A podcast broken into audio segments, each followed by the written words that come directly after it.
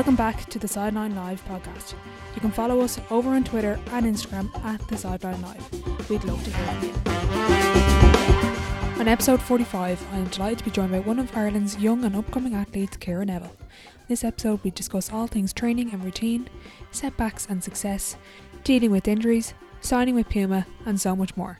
I thoroughly enjoyed chatting with Ciara, so I hope you enjoyed the episode. Hi Ciara, thanks a million for coming on the podcast. Thanks so much. I'm excited. Would you be able to give yourself a bit of an introduction to the audience who might not know who you are? Yeah, my name is Ciara Neville and I am twenty-one years old from Limerick, and I do athletics, specifically the one hundred metres uh, with a few sixty metres and a few two hundred metres thrown in there. But yeah, I'm a third year student in sport and exercise science in U L, so that's me.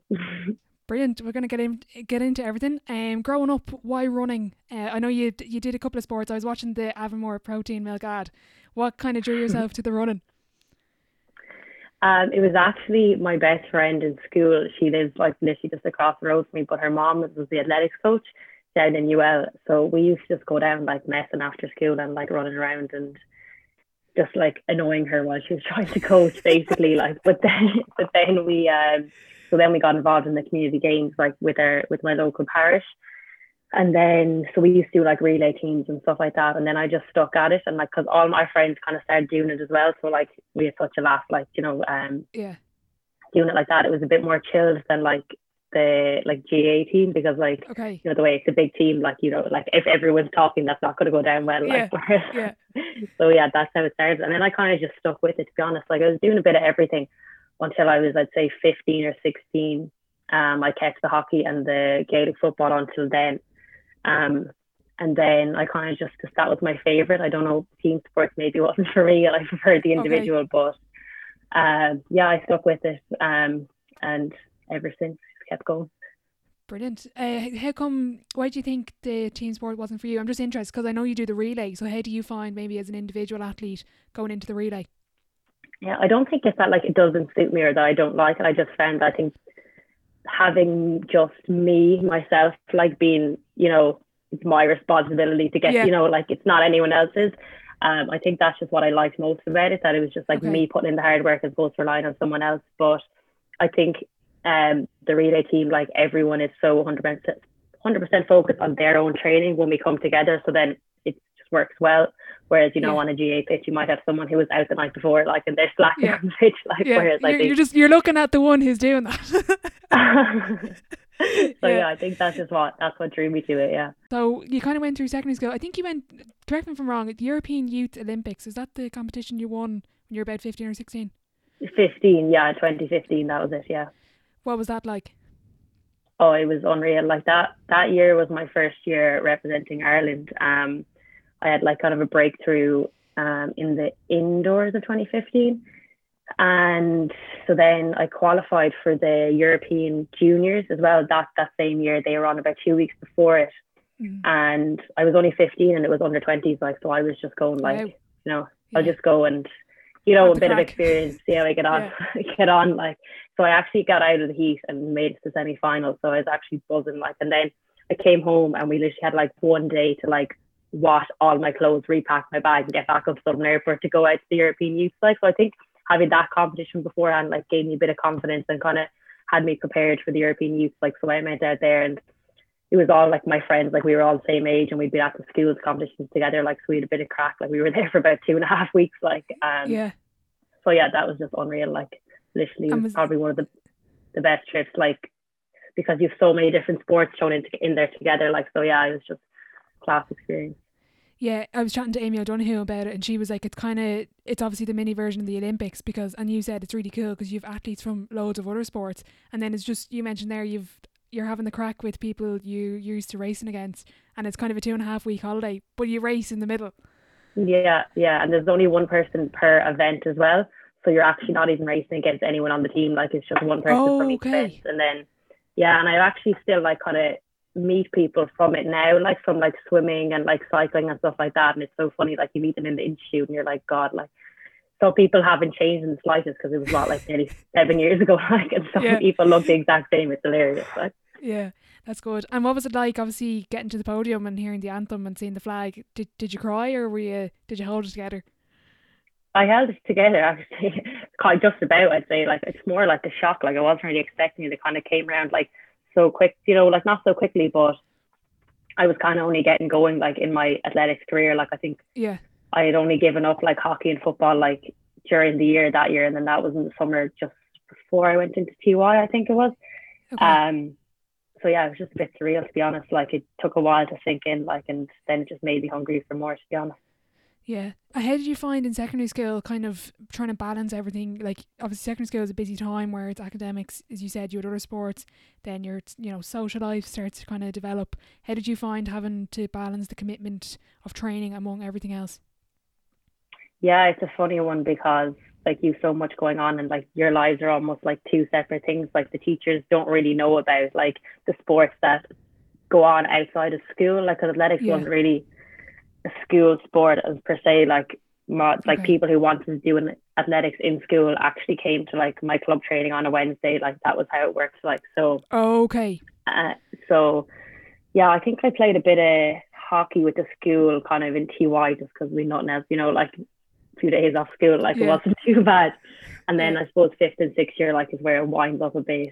Um and, like, to be honest, athletics was my number one priority, not school not school like okay. I obviously tr- tried to do my best in school as well, but um, a few of the teachers weren't, weren't too excited about that. Like, when I was missing days of school to go away to competitions and stuff, like, um, one of my teachers actually told me to give running a backseat, like, and he was forever my my, my least favourite teacher after that moment. Like, I think he was yeah. new in the school, so I didn't really know, like, he didn't really know anything about me, only that, like, teachers were saying, oh yeah, she was missing school. But, like, I remember going to a competition in, I think it was the European Indoors in March twenty seventeen. So, no, actually March twenty eighteen. So it was just either before or after my freeze. I can't even remember.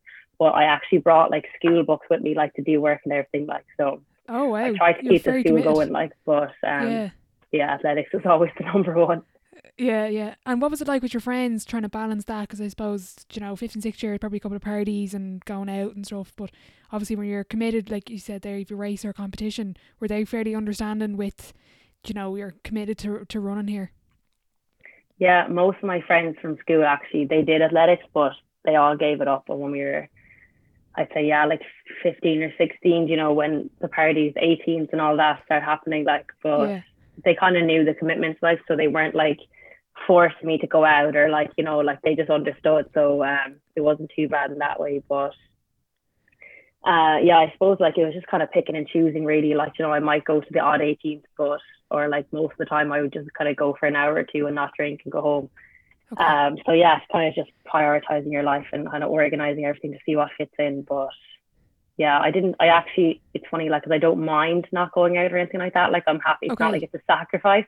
And yeah. people are like, oh, you must hate missing out. Like, and I'm like, no, not really.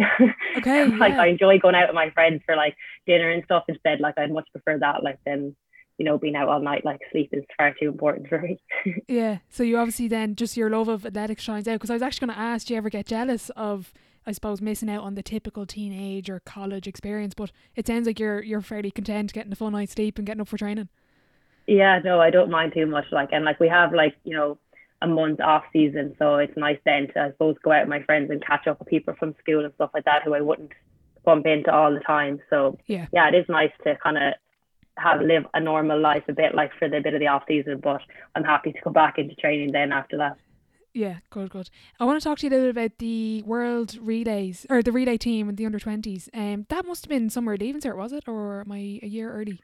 Um, summer of leaving cert, yeah, twenty eighteen. Yeah, I just finished my leaving cert.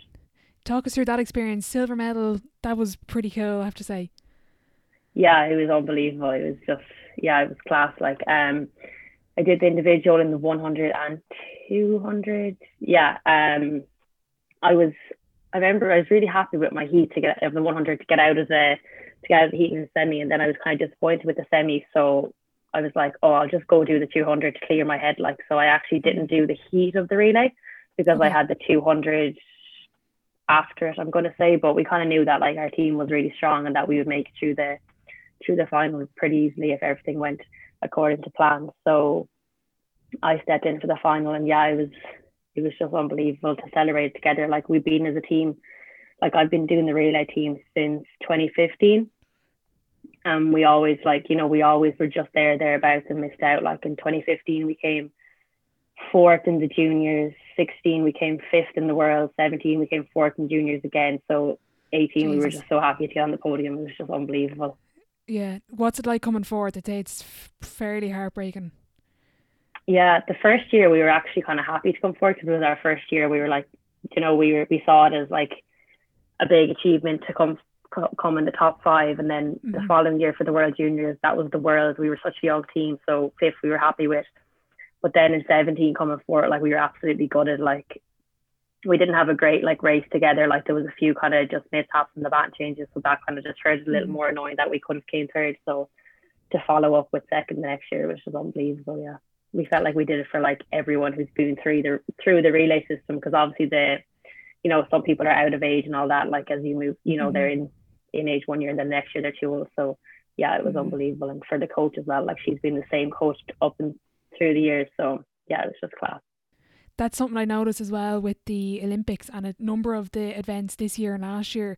Irish athletics seems to really be putting itself back on the map. Like that relay performance twenty eighteen, now we saw obviously the guys in the Olympic final this year. Irish athletics just seems to be on the rise, with just the the likes of yourselves, the younger ones, maybe the ones mid twenties, they're just flying at the moment. Yeah, I think everyone's just getting inspired by each other. Like, I think that second place for us inspired a lot of people, and kind of showed that, like, if we actually put money and like focus on the relay teams, that we can do something special. And then that's just inspiring everyone, really, because everyone wants to be on the relay teams or be there mm-hmm. at the championships individually as well. So yeah, it's mm-hmm. just great for everyone really to be pushing each other on, even in different events. To get a silver medal, obviously it takes a lot of training. Can you take us through what it actually takes for yourself, like sort of a weekly schedule that you have? Yeah, so it kind of changes um throughout the year. I mean, yeah, like at different stages of the year. So like winter training, we just start off with kind of getting the fitness back and like getting the legs moving again and getting all the strength work in the gym. Um, so that's kind of everyone's least favorite part. Like, it's the winter nights and the mud on the grass and all that. Like yeah. we're used to the track, not the mud. But um, yeah, it, it kind of most most of the time works out at about six track sessions, or sometimes five if we're coming up to a competition, and about two gym sessions a week. So um, we get one day off. Some two days we have two two sessions of the day, so it can be busy. Like those day two days that you have two sessions kind of have to be sorted out with my college timetable, just to make sure that I can fit them both in with, you know, having rest and stuff in between. But mm-hmm. I think it's just yeah like time management, so that just kind of takes me through like figuring it out. But it's almost like the days you have the day off, like you don't know what to do with yourself. Like, like I don't have anything really, because usually the weekend, like, so you're like, oh, a full day to relax, like, so yeah, it's nice to have that as well. But yeah, what do you do to like on those rare off days? What do you do to relax? I'm a big, big coffee fan. Like going for coffee right. with like my friend or my mom or something like that. Like that's just like my favorite thing to do outside of training. So yeah, definitely spend like at least an hour sitting outside the coffee shop, just you know chatting and catching up on the week and all that. But yeah, going to the cinema, missing that now because of COVID. Like I haven't gone since, yeah. but going to the cinema um, with my friends in the evening and a bit of shopping thrown in there is how it usually goes. And sitting on the couch watching Netflix, of course. Yeah, yeah, yeah, of course. And how do you find like the ba- how do you balance not burning out? Because I suppose you say there you've one day off a week. Some days you're doing double sessions. Like obviously for some people that that's like I would find that extremely overwhelming. I wouldn't be able for it. But how do you manage to keep that sustainability going and not kind of burn out and with everything that you're doing? Yeah, I think it's just about like building it up and building up the tolerance. Like when we first go back training in the winter, we might just start off with like three days running that week, and then the next mm. maybe add in three and then a gym session, then build it back up. And like the six days that we're running, like one of them might be really easy. Like it could just be a warm up and some strides. Um, and like we wouldn't have two hard sessions back to back. So I think it's just about planning relay with relay which is like my coach would do all that, so um I just listen to her and do what I'm told. yeah yeah you see like I'm talking to you here, you have an extreme work ethic. Like your attitude is just I just can feel like the relentlessness through it. Do you think you were always do you, did you always have that? Were you born with it, or was that something you had to develop over time? um I'd say I was born with it. Like I was very competitive and like driven in what I did. Like I would never do anything like half or like fifty percent okay. measures. Like Um, but I think it's something that does develop as well as you get older and get like more into the sport, and like when you kind of see the success, it makes you more driven again. Like, so I think I was definitely born with it and had it all along, but I think in the past few years it's definitely gotten more pronounced and stronger just because you want it even more, I suppose. Okay, and is that just through, like, as you said there, do you find yourself more motivated by success or maybe like a setback or failure? I think a bit of both, to be honest. Like, the success makes you want more success, but then the setbacks, like the injuries, just make you want to get back to that level as opposed to just giving up or whatever. So I think it's a bit of both, to be honest, for me anyway. Okay, and how do you deal with setbacks? Because I know we were speaking, you have a hamstring injury at the moment. Um, how do you deal with that sort of side of not being able to do what you love, which is running and training? Yeah, it's the worst part of the sport really, but it's just kind of part and parcel of it at the same time, especially like sprinting. Like, it's the just the hamstrings and all, like those are just so pronounced in sprinting. Um, so yeah, it's just about kind of working with your team and keeping focus on the goal and kind of setting mini mini challenges, like really, so that you can have still have something to focus on as opposed to just sitting back and waiting for it to fix itself. Like, it's more about doing exercises and little challenges that will help it help it get better and then help you to be stronger when you come back. So it's just trying to keep focused, I suppose, but it definitely does get tough at some stages, like especially when it drags out fairly long. And you know, you might have like good news one day, but then the next week you might get bad news about it again. So yeah, it's definitely challenging, but something that I suppose you have to get used to in the sport. Um, and just keep thinking about the good days ahead and making yourself just want it even more to get back and to that level and that. Mm-hmm. Do you keep any sort of a diary or journal, whether it's training or just trying to balance the injuries? And you said there, kind of setting yourself mini goals or challenges. Yeah, I keep a training diary, um, you know, just logging my training so I can look back like and see, you know, did I have a good week or a bad week? But uh, throughout the injury, I kind of just abandoned that a bit because it was just kind of get, getting almost annoying, like writing down like nothing today, or like it was sore today doing this. Like, so I just kind of more so kept like notes on my phone of like what I wanted to achieve that week, and just kind of keeping like screenshot of my like gym rehab and all that, as opposed to kind of documenting each day, because I found that was actually like getting me more bogged down than not having it at all. So okay. I'll definitely go back to the training diary when I go back to full training, but um, for now it's just here and there kind of bits and pieces in my phone. Yeah, very good. Do you have sort of any daily habits or routines that you go through, whether it's through injury or not through injury? Not really, to be honest. Like, I'm not really like a superstitious or like that kind of person. Um, I try to keep my routine fairly the same, to be honest. Like, I like I like having a routine. I like knowing what I have to do next the next day. Like, I'll try to have the week full week planned out almost. Um, obviously things come in and out, like change fairly quickly, but uh, definitely a coffee is one of the only things I say that stays yeah. constant every day. But um, yeah, like I don't have anything too too rigid. Like, it's just get up, breakfast, coffee, and then go about my day. I loved discussing sort of pre-game or pre-race routine. From an individual point of view, I'm always interested in sort of the preparation. You're not superstitious, but do you have anything particular, maybe in a week up to a competition or the day of the race? Uh, yeah, the week up is just kind of running up to is just focusing on my nutrition and my sleep and my recovery, because the training in the week leading up to a race is it's fairly fairly low. Like, we just kind of okay. fine tuning things like block starts and just kind of recovery sessions like that.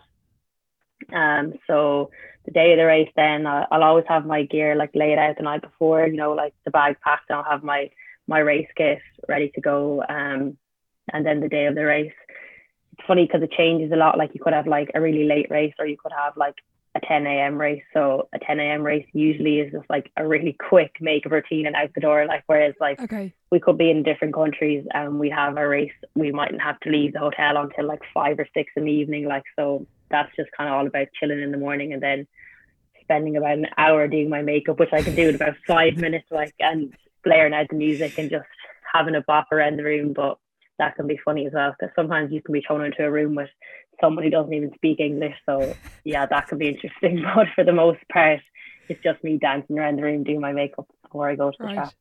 What kind of music are you listening to before for a race? I'm a bit of everything. Like, I'm not like I'm not someone who would listen to like uh, too much of like Drake and all that, like, you know, the yeah the hype sort um, of stuff. Yeah, I'm more of just like whatever's in the top fifty, to be honest, like, you know, like okay. singing along, having a good bop, like, as opposed to me rapping around rapping and all that. But yeah, I just go whatever's going. And do you prefer those morning races with the five minute makeup, or do you like kind of the hanging around one? I don't mind uh, the morning ones, they're not too early, like if you don't have to travel too far. Um, right. Usually the morning ones you'd have a second race that day, so they're more like the kind of national ones where you yeah. have the heat in the morning and the final in the evening, or the international ones as well. But when you're on the European circuit and that, it's usually in the evening, and that's usually when you're away as well. So yeah, I don't mind. I actually don't mind either, to be honest. I don't know if I have a preference. Um, maybe there's kind of more of a buzz, I suppose, in the evening ones. Like there's usually like music and stuff, and a good lot of crowd and stuff. Whereas I don't think there's much going to be in Santry on a Saturday morning at ten o'clock. Yeah. But yeah, no, I'm happy with both, to be honest. How do you find then sort of balance? And you mentioned there, you're in the call room maybe for a race or in a room with whoever. When you make friends with obviously the Irish uh, the Irish athletes, but from other countries, how do you balance having friends and like who are your competitors when you line up and in the blocks? Like obviously you're racing against one another for, there's only three medals, so there's only three winners. Do you know what I mean? Yeah. Yeah, it's funny. Um, you kind of, I personally am friends too much with anyone that I race against from different countries in my event. Like okay. you chat and say hello and all that. Like you might give them the Insta like or a comment, a comment oh, or right. something like that. But I wouldn't, I wouldn't be too friendly with anyone internationally in my race. Um, I'd be friendly with a few of the British girls, but other than that, not too much. But like you make friends kind of with other events almost, like um, okay. just from going to say meets. Like I was at a couple of meets um in January. We went like from Austria to Czech Republic, and you make friends with people who are going to the same meet as you almost. Like there was someone with coming with us from from the U K going from the Austrian meet to the next meet, so you're on the train together or you're in the taxi together, so you make friends that way. Um yeah, as opposed to kind of in the world and in the car room. Yeah, yeah, you don't. You just give you your dagger eyes, and you just don't want to look at you. But how do you, how do you find then as an individual sport? Like I'm terrible. I'm so bad at comparing myself or my team to another team. How do you find then seeing other people train? Like let's say on Instagram, the way everyone loves those like highlight reels. Look what I was doing this week. All my P Bs. How do you find that? Because I remember listening to, it could have been Dina Asher-Smith, and she was saying at some points I think she deletes Instagram or something, or she doesn't follow her competitors. How do you find trying to balance that whole side of things? Yeah, I actually listened to that too. I think it was Dina Asher-Smith. It was a podcast. She said, I think she either mutes them or doesn't follow her competitors, I think, something like that. Yeah. Um, yeah, I don't follow too much of my competitors really, like um, not like not because I don't want to see their posts, just because just I don't, like, you know. Yeah. But um, I kind of, you think you kind of have to just remind yourself that people are putting up like the highlights of their week, like like every week doesn't look like that, and every session definitely doesn't look like that. Like definitely low points too. Um, so I think it's just taking it with a pinch of salt, re- pinch of salt, really. Um, yeah. Like I don't put up too much like of my training on Instagram. I'm just like, and it's not because I don't want to, or I'm just like reels just aren't what I do. I can't make that like that. It just takes too much effort to actually plan. I need someone to video this for me, like. um yeah so yeah I think just taking what people put up with a pinch of salt, like um right. and not really get bogged down in it. Yeah, so you do, you find that you don't really compare yourself to others really? Yeah, I suppose like sometimes you obviously do, you're like, oh god, like they're lifting this in the gym and I'm only lifting this, but yeah, like everyone has different builds, everyone has different things that work for them, like what someone else does that's not going to work for me and vice versa. So you think you just need to kind of keep reminding yourself of that. Yeah, absolutely. Something that's become really popular, especially on Instagram, you see it a lot, is visualization. Is that something you practice maybe before a race? Yeah, definitely. Um, like you always want to like visual. I visualize visualize myself coming out of the blocks. Um, and like you want to visualize the perfect start. Um, okay. And just see it happening in your head, so that when you come to the actual race, like you're like, I've done this a thousand times, I've seen this a thousand times. Like you know exactly what you have to do. I think it just makes it easier. Um, and I think like people like. I, I don't know, like, but there's like studies that say if you visualize that it actually visualize visualize yourself winning, that it actually makes like a, more of a chance that you'll win and all that, but obviously yeah. that's what a pinch of salt too. Like if I visualize myself yeah. winning the Olympics, I don't think it's going to come through straight away. Like, yeah. But um, yeah, I think it's it's not even like intentional. I think you just like find yourself thinking about the race, like, and picturing it in your head, as opposed to like me, like, hey, I'm going to sit down, I'm going to visualize the race for five minutes. If you know what I mean? Yeah. Yeah, is you you kind of do that probably when you're dancing around the room before doing your makeup. Yeah, I'd say that yeah. pops into your head a bit where you're like, yeah, yeah. two hours before a race, I'm going to go in and get a good start and keep going.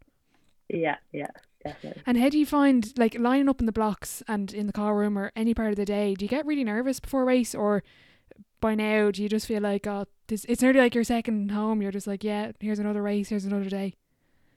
Yeah, um, I definitely used to get really nervous, and it would almost like take over my race. Like, okay. I remember in twenty seventeen, um, it was the European Juniors, and I had one of the fastest times going into the competition, one of the fastest times in Europe for the under twenties. Um, and I just got so nervous at the competition, like I barely made it into the final. I think I came seventh in the final. Um, so that like was just nerves. Like I was nervous, and that just completely affected my competition. But I think since then, I've learned to kind of handle it, and nowadays I actually get like excited. I'm like sitting around and like, okay. I'm like, can we go now? I'm just excited to go.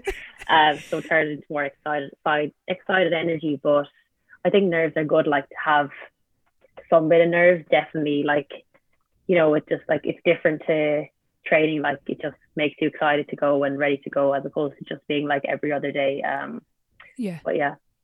And is that, you said you learned there from like, you used to be nervous, now you're not really, you're excited. Is that just you learning from experience, or was there certain techniques you used, or is it just over time you just kind of mature? I think it's a bit of both, to be honest. Like definitely over time, like I was seventeen then, so you know you get more experience along the way as you go. But I think just like consciously like reminding yourself like you are capable of this, and like look what you've done, you know, in training, and like reminding yourself that you're ready for this. Um, mm-hmm. Like there's nothing to be nervous about. Like just go out and give it your best, I think. So it's definitely a bit about like just kind of consciously reminding yourself, but then that kind of comes at age. Like now you don't have to constantly think about it when you're, you know, you've picked up more experiences along the way. Mm-hmm. I remember watching the European Indoors, I think it was in January or February, but I was watching particularly the sixty meter um the six meter sprint, and I was interested kind of when everyone lined up in the blocks and you're waiting for the the like hooter or whistle or gun or whatever it is to go, what do you what do you actually think about? Is it just like, are you just in completely in the zone in the moment, or are you just thinking about kind of what's ahead?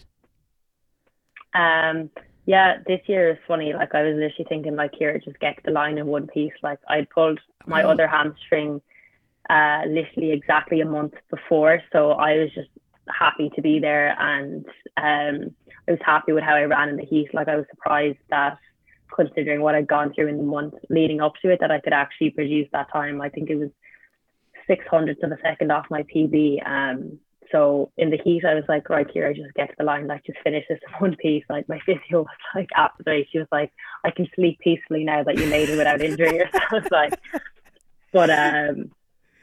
But normally, like, and in the semi-final, you're just like focusing on yourself. You're completely in the zone. Like in the sixty meters, it literally goes on for just over seven seconds. If you make one mistake, like you're gone. Like there's yeah. no yeah. sugarcoating that. Uh, so it's literally just focusing on yourself and um, just focusing on the start and getting out as quick as you can, and just not worrying about anyone else.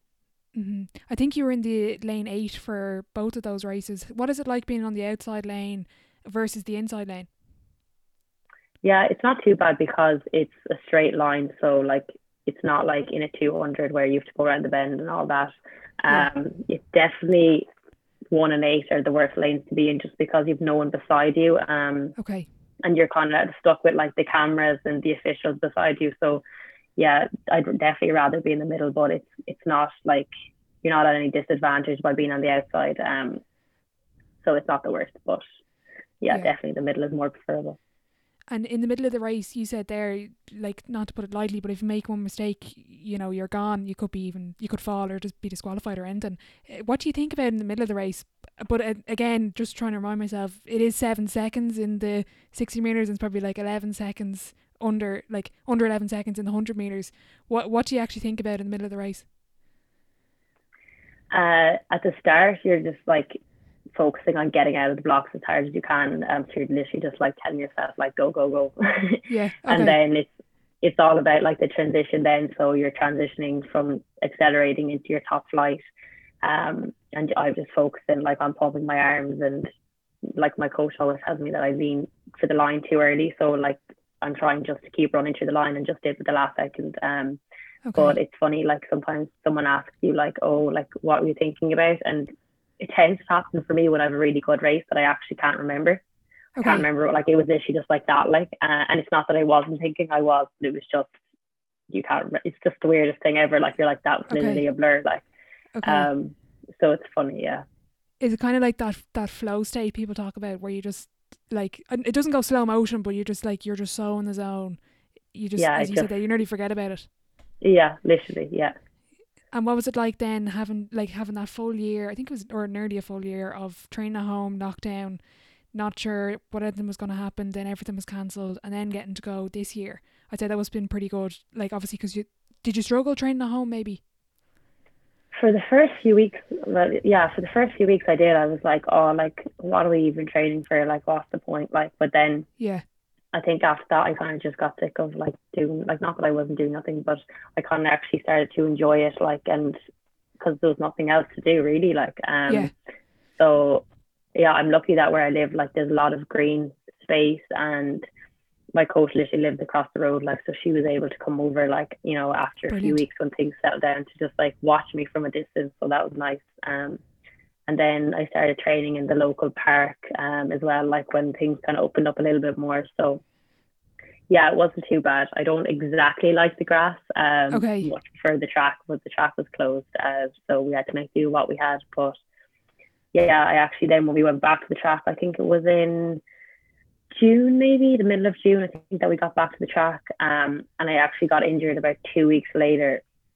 I had a stress reaction on my foot. I think it was kind of from the change of surface, um, and all okay. that, because the track that we have in U L is quite hard, uh, so that kind of put me out. There was, I think there was like nationals and some kind of like, you know, low competitions around Ireland as well, but so I had to sit that one out, um, and then I got back into it then in winter when I, when everyone else was kind of coming back training as well.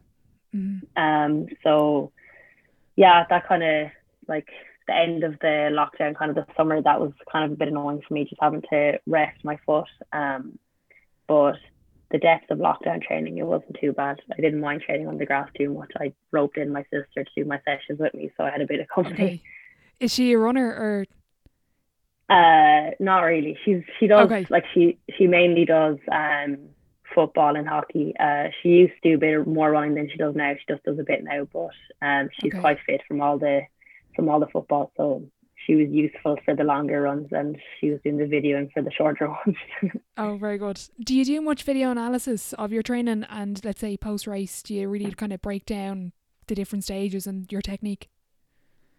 Yeah, we would, um, especially for like our block sessions and our sprint sessions, we'd um, have someone videoing for them for us, and then we'd watch them back, but we wouldn't dwell on them too much. Like, we'd kind of just watch them after training, and that would be it. Like, you know what you have to kind of fix the next day, and same with the race, like you'd watch the race after, like maybe the next day or that evening, um, and just kind of go through it and see what you did right and see what mm-hmm. could do would work for the next time, and just go again and try and improve that.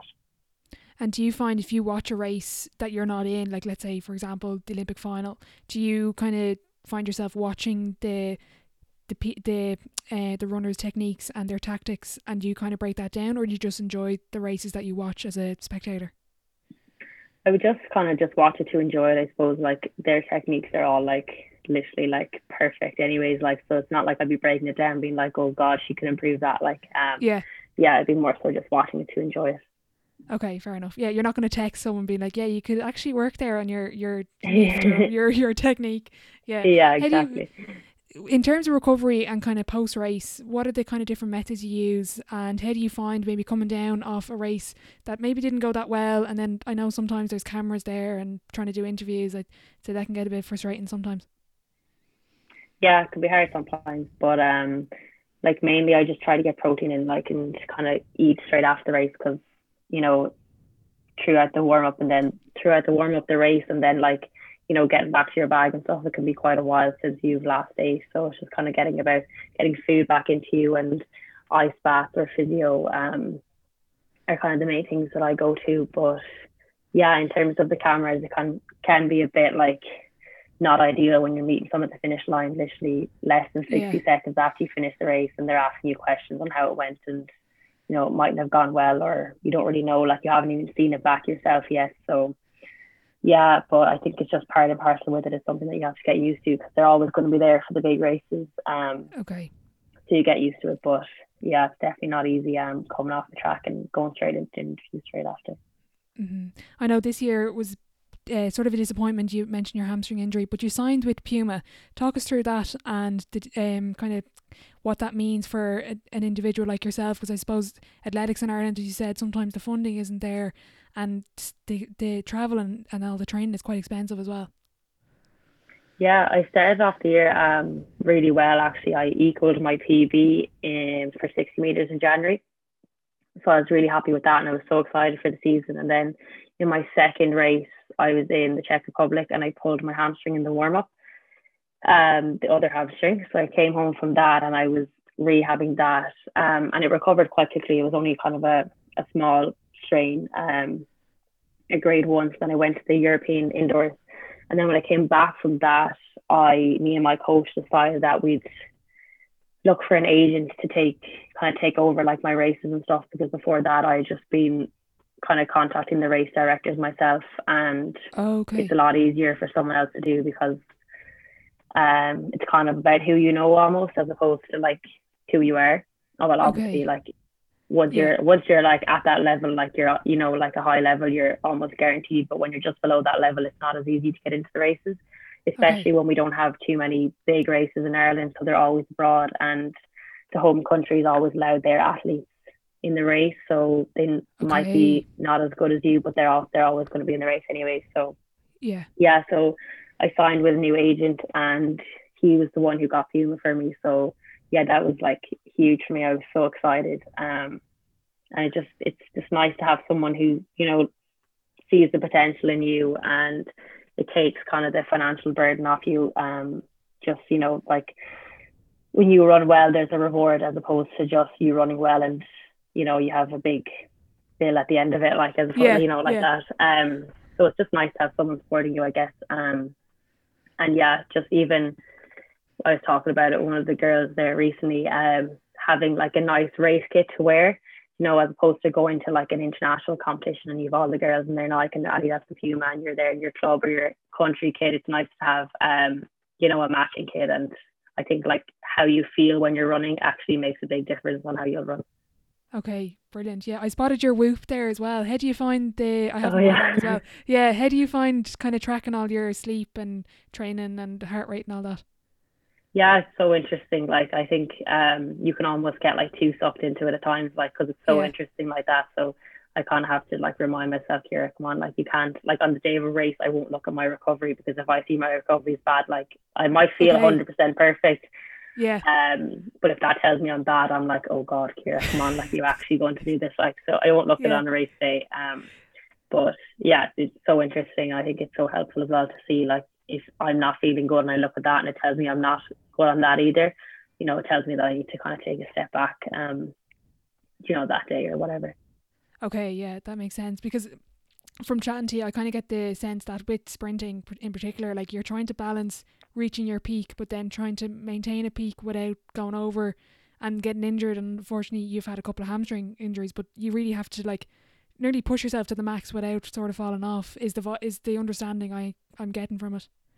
Yeah, exactly. Like, I think both my hamstring injuries this year, I think they've actually come from me being in such good shape that my hamstrings actually can't, they're not ready for the speed that okay. my, the rest of my body's able to go at.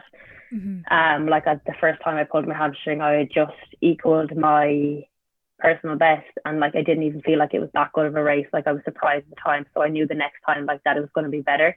And then yeah. that's in the warm-up when I pulled my hamstring, so that I think that makes it even worse, to be honest, like, because you're like yeah. I was literally in the shape for a P B. Um yeah and then it's the same in in June when I pulled my hamstring. I think I'd done two races and I kind of was getting better each race, and putting putting my race together better as well. Um, and then it happened again on the other side, and it was a lot worse that time. So yeah, yeah. It's just unfortunate, but I think they they make you learn as well. Like, you need to, you know, um, keep an eye on things like that, and yeah, um, just try not to go over the line, I suppose. Mm-hmm. I'm interested in the sort of mental side of the sport. If you could put it as sort of a percentage, how much is running physical versus mental?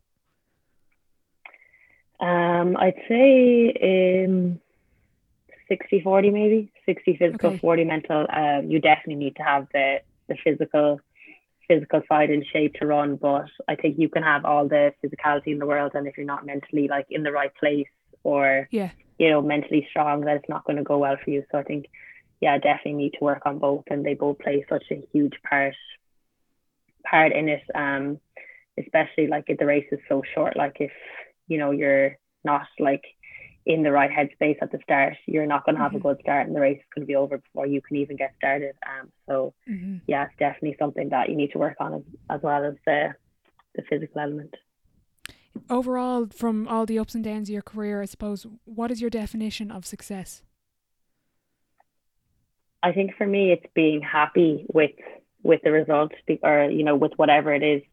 Um, I think like over t- like over my career so far, you learn like to actually enjoy the enjoy the moments, as opposed to, you know, seeing your time on the clock and being like, oh, like, you know, not happy with it, even though it actually might be like your second best ever or something like that, and or you might have won what people ahead of you were world class or that. But I think for me, like, success is definitely being happy and healthy, um because if I'm happy with the race, then that's a success for me. um I know what I'm capable of as well, so it's not like I'm going to be happy with something that's below par. So yeah, I think happy um success will be happy and healthy for me. Brilliant. Looking towards the future, um, what's the plan? What are the goals going forward? I suppose Paris is not that far away, and usually it's a little bit longer than now, but what are you looking forward to over the next couple of years? Uh, yeah, twenty twenty-two is going to be a big year, um, with the World Indoors in March, and then followed by the European Indoors and the World Euro- European Outdoors and World Outdoors in the summer. So that's going to be a big year. Um, so I'm really excited for that. So we'll definitely be aiming to qualify for all them. And then, yeah, twenty twenty-three will be about, you know, kind of getting points for the Olympic qualification. And then twenty twenty-four will all be about Paris. So, yeah, I'm very excited um, for the next few years ahead.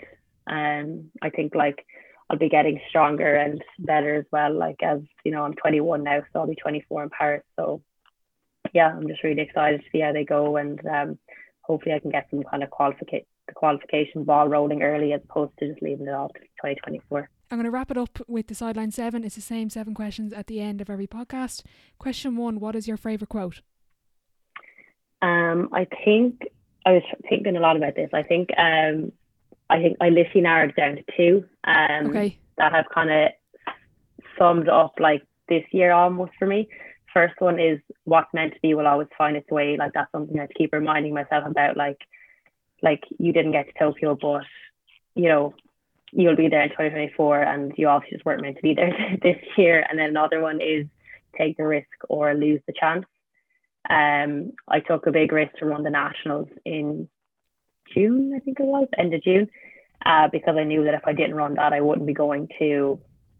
going to the Olympics. And like, at the time I wasn't really sure how long I'd be out with the injury, and we felt like we could run without doing more damage, and if I had managed to run like half decent, um, I could have slipped on the plane to Tokyo, and I would have, I might have been better, you know, the injury might have been better by the time Tokyo came around. It wasn't meant to be, but um, yeah, yeah. So I took the risk anyways. I didn't want to be left wondering like, what if I had ran, and what if I'd qualified, would I have been able to, to go and all that. So yeah, those two those two have been at the forefront of my mind this year.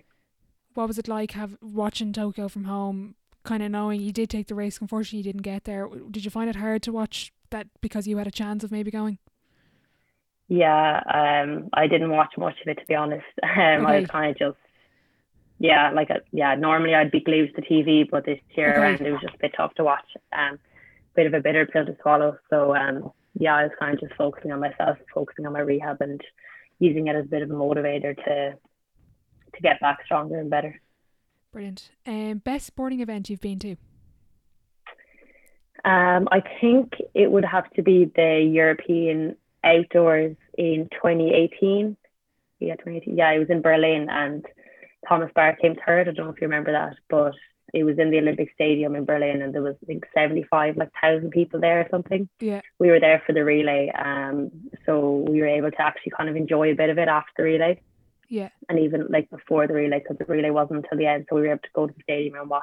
Um, that was Brilliant. My first senior outdoor championship as well, so I think that was just kind of showed me how big the stage actually was. Um, so it made me excited for the future, and yeah, it inspired me. Do you have any particular favourite race you've ran yourself? Um, I think my favourite race that I've ran myself is probably Nationals twenty nineteen Outdoors. Um, okay. I ran my personal best there, and it was kind of a big breakthrough. Like, it was a big personal best for me. Um, I'd kind of been running like around eleven fifties for such a long time, and then to finally drop to eleven thirty-three, it was just huge, because I knew that I had that in me. I just needed it all to come together, and it was such a nice day in Santry as well. Santry's so nice when the sun's out. So yeah, that was probably my favourite race so far. I'm interested in terms of um sort of medals versus P B. What what would you rather? Now, ideally, you want both, but like if it was a P, if you had the choice of a P B or a medal, what would you want? Uh, if it was an international medal, definitely a medal. But I think throughout the season, it's kind of funny because it changes a lot. Like at the end of the at the end of the season is always when the big competition is, so like there's when you want the medal, but throughout the season then you want the personal best, because you know there isn't actually medals throughout the year at all the international, you know, the European circuit races. So uh, yeah. yeah overall probably a P B, but or a medal I mean, but throughout the season a P B. Very good. You wouldn't say no to it, obviously. Yeah.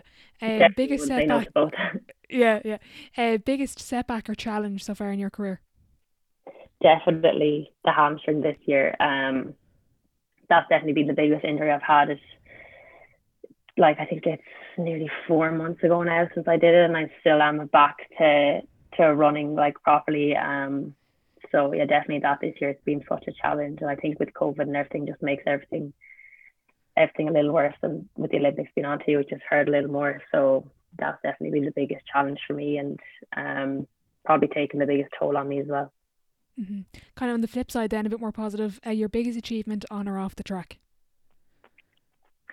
I think my biggest achievement is definitely on the track. I haven't had too much big achievements off the track. um, but I think probably the silver medal at the World Juniors with the relay, um, and then individually probably be both the gold medal and I was E Y O F in two thousand fifteen, just because I was so young. That was that was huge for me then, and my only individual international medal to date. Um, and then the eleven thirty-three for me at Nationals was huge as well. That was a big breakthrough, like in terms of time as opposed to actual achieve, like you know um medal or achievement like that. So I think yeah, they're the biggest so far. Hopefully there'll be more now in the coming future. Absolutely. You're only twenty-one, but looking back, uh, what advice would you give your eighteen year old self? Um, I think it would be to just like keep the faith and trust the process. Um, you know, like when things don't go your way when you're young, you might get easily like annoyed and just be like, oh, like I'm just going to leave it. Like I don't like, is it really worth all the hassle? Um, and then definitely I think for me as well would be to just um, enjoy the small moments, because sometimes like, you know, if you, if you win something, you're like, oh, but my time wasn't good, or like people in different countries are running way faster than me. So just enjoy the, the small things. Like I remember my coach gave me a notepad. I think it was actually around twenty eighteen, to be honest, which gave me a notepad and it said on the front of it, um, enjoy the little things, because one day you may look back and realize they were the big things. And I think that just kind of stuck with me, like to enjoy all the things along the way, because when you're having a bad time, like it's nice to look back and remember the things as opposed to just remembering that, oh, I didn't really celebrate that, or I didn't enjoy it, um, even though it was, you know, a good achievement. That's lovely. I love that little message at the start of the notebook. That's so nice, because I was listening to um, Brian Gregan. He was saying, I think his friend told him, or he does it now, but he's like, celebrate every P B like it's your last, because it could be like as a really small thing, but you don't know, like technically that could be your your the best P B you've ever gotten. But celebrate the small things, because when you look back eventually when you retire, as you said, that might be the biggest thing, but you just didn't celebrate at the time. Yeah, exactly. Like I ran my indoor P B in twenty seventeen, um So I was literally seventeen. I ran seven thirty and it was an equal national record at the time. But I think, like, I didn't celebrate it as much as I, not not that you'd be great celebrating, like, you know, yeah, too much, yeah. like, but I didn't enjoy it as much. Like, I think because it was almost like a shock. Like, I didn't actually know how good it was. Like, and now, you know, I'm twenty-one and I still haven't broken the P B. Like, so it just shows, like, to, you know, enjoy every P B because you never know when it's going to come around again. Do you think that resilience and, like, enjoyment that you spoke about are probably two of the biggest lessons you've learned from, learned from sport, or are there any other kind of standout lessons that you've kind of learned along the way? I think, yeah, like, just have, like, resilience and enjoying it definitely are two huge ones that I've learned along the way. And I think another one is just, like, being confident in yourself. Um, like, I run the best when, like, when I'm confident in myself and I know what I'm capable of, as opposed to me just, like, not sure, you know, like, I'm not sure how this is going to go. Um, yeah. But yeah, like, when it's hard to say, like, enjoying it, because, like, I'll always enjoy it when it's going well, but it's hard to enjoy it when it's not going so well, I think. So I think it's just a balance of all of them, really. Very good. Uh, final question, or no, second last question. Uh, dream dinner guest and why? And you can pick a few for this one, I don't mind. Um, I was thinking about this, yeah. I think I would have to, if I pick one person, I definitely would have to stick within the athletics, um, as opposed to going going elsewhere. But I think it would have to be Alison Felix, just because um, she's just unreal and has she's so much knowledge and experience, I feel, to share. Um, like, she's the most decorated, I think, track track women track and field athlete of all time in the Olympics, mm-hmm. or something like that. So I think five minutes of her would work, would be worth worth a lot to hear what she has to say. Um, so yeah, I think I'd have to go with her. Final question before I let you go. Uh, if your life was a book, what chapter would this be called? The first thing that actually came to mind when I was thinking about this was a quote, or like something that Hannah Montana said in the movie. Uh, like, so random. She said that life's a climb, but the view is great. So I think this this chapter would have to be called Life's a Climb, just because of how tough everything's been. Um, yeah. But yeah, hopefully the next chapter can be called The View is Great. But we haven't quite got the view yet. But yeah, I think yeah. that's what I'd have to go with. Brilliant. That's a great answer. Uh, Ciara, look, thanks so much for your time. I really appreciate you coming on. I just want to wish you the very best of luck moving forward with everything, both on and off the track. And yeah, just thanks a million for coming on. Thanks so much for having me. A massive thank you to Ciara for joining me today. I'll be sure to leave all of her social media links below if you'd like to keep up with her journey. I just want to wish her the very best of luck moving forward. If you did enjoy the episode and you are listening on Apple Podcasts, I'd really appreciate it if you could leave a rating and a review, as it does help the show grow. Don't forget to check out the brand new website, the sideline live dot com, for more. Thanks for listening, and I'll catch you in the next one.